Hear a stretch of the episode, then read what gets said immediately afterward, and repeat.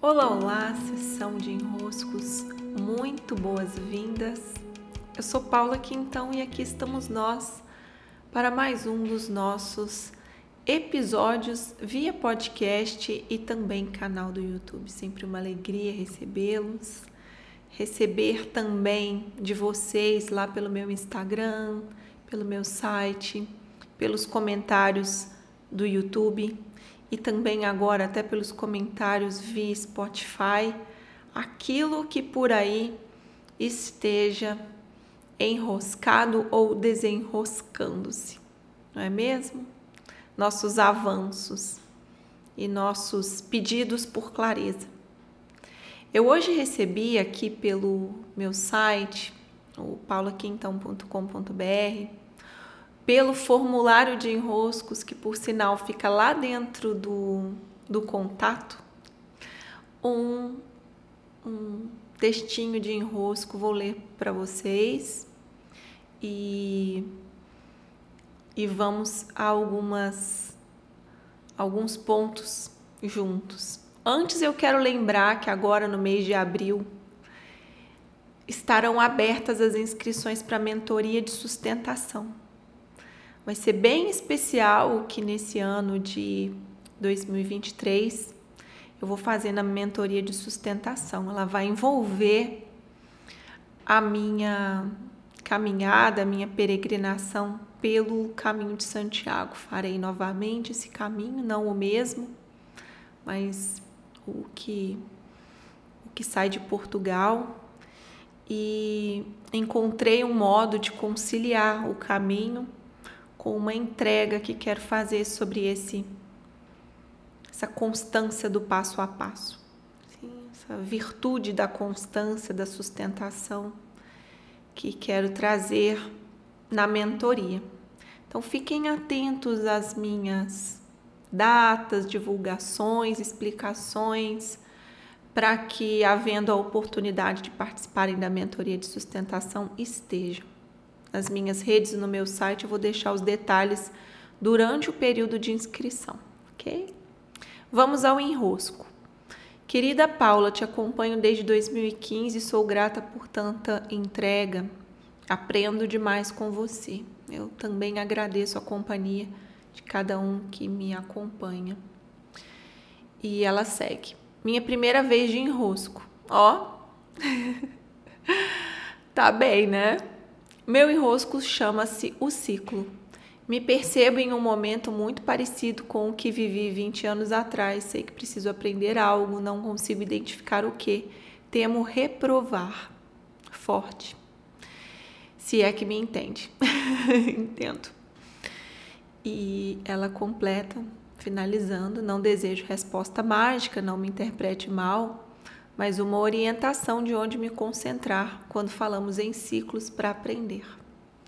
Então vamos lá. Primeiro vamos compreender o que são ciclos, não é? O, e vamos também compreender a diferença da repetição da lição.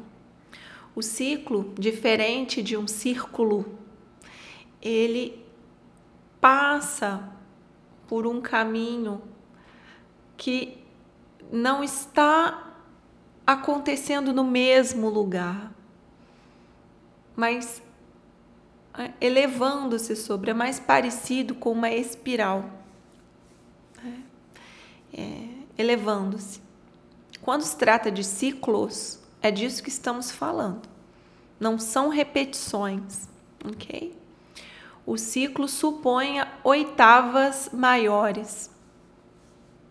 O ciclo supõe que algo aconteceu ali que te coloca num patamar acima do anterior, possível de ser comparado com o anterior, mas que não é o mesmo. Então vamos pegar um ciclo de lunações, né? os vários ciclos da lua, várias lunações. Quando eu volto numa lua cheia, ela não é a mesma lua cheia.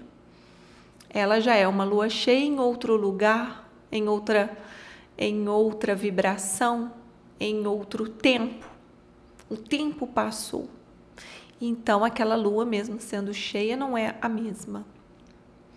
A repetição, apesar de às vezes estarmos diante de situações que parecem ser repetições, elas correspondem mais à ideia de ciclo mesmo do que de estou repetindo.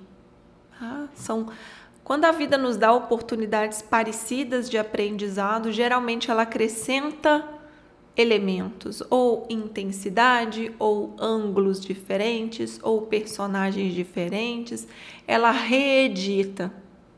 Nunca é igualzinho. Por que, que não é igualzinho? Porque a vida não tem interesse em repetir igual, já que você no anterior viu o que pôde ser visto. Quando ela traz uma reedição daquilo que vivemos, então aqui se trata de uma reedição, ela quer mostrar por outros ângulos aquilo que antes nós vivemos. E qual que é a vantagem da reedição? É que o nosso eu de agora, ele pôde passar, graças a também não ser o mesmo eu de antes, por outros ciclos. Ele já coletou novas percepções, ele já consegue enxergar mais, ele já conectou mais pontos, ele já entrou em contato com outros conhecimentos, com outras vivências. Então, esse eu de hoje também não é o mesmo do eu de antes. Um homem não pode entrar duas vezes no mesmo rio. Não é assim a frase, a sabedoria? Por que não entra duas vezes no mesmo rio? Porque a água do rio que está ali diante de nós já não é mais a mesma. Ela correu, escorreu, foi-se. O homem também que entra não é o mesmo, ele se transformou.